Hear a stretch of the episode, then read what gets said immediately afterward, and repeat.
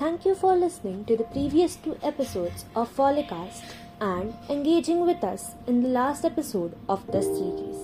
I, Ayushi Dumbre, once again welcome you all to Folicast. In this episode, we will discuss some drugs that cause folic acid deficiency. Folic acid deficiency can also be caused due to interference of some drugs. For example, cholestyramine is available as a generic drug and is used in the treatment of high cholesterol, that is, hyperlipidemia. This drug can stop the absorption of folate in the body, which further results in low folic acid in the body even after consuming folic acid rich diet.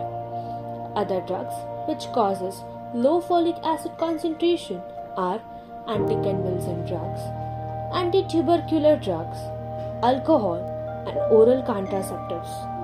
Their mechanism for lowering folic acid is uncertain, but the possible mechanisms are reduced folic acid absorption, preventing release of folate from tissues, alteration to plasma protein binding, or by inducing folate metabolism in liver.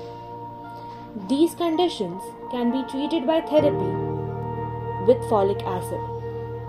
If you want a healthy and longer life, include folic acid in your diet. The more nutritious the food, the longer the life. Folic acid is the most required acid in our body. Make sure you tell people about it. Deficiency of important nutrients is the biggest terrorism we need to eradicate now.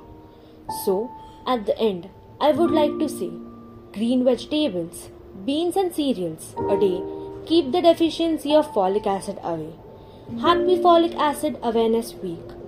Thank you. I, Ayushi Dumre, is now signing off. Stay tuned for many more such interesting episodes of health related diseases.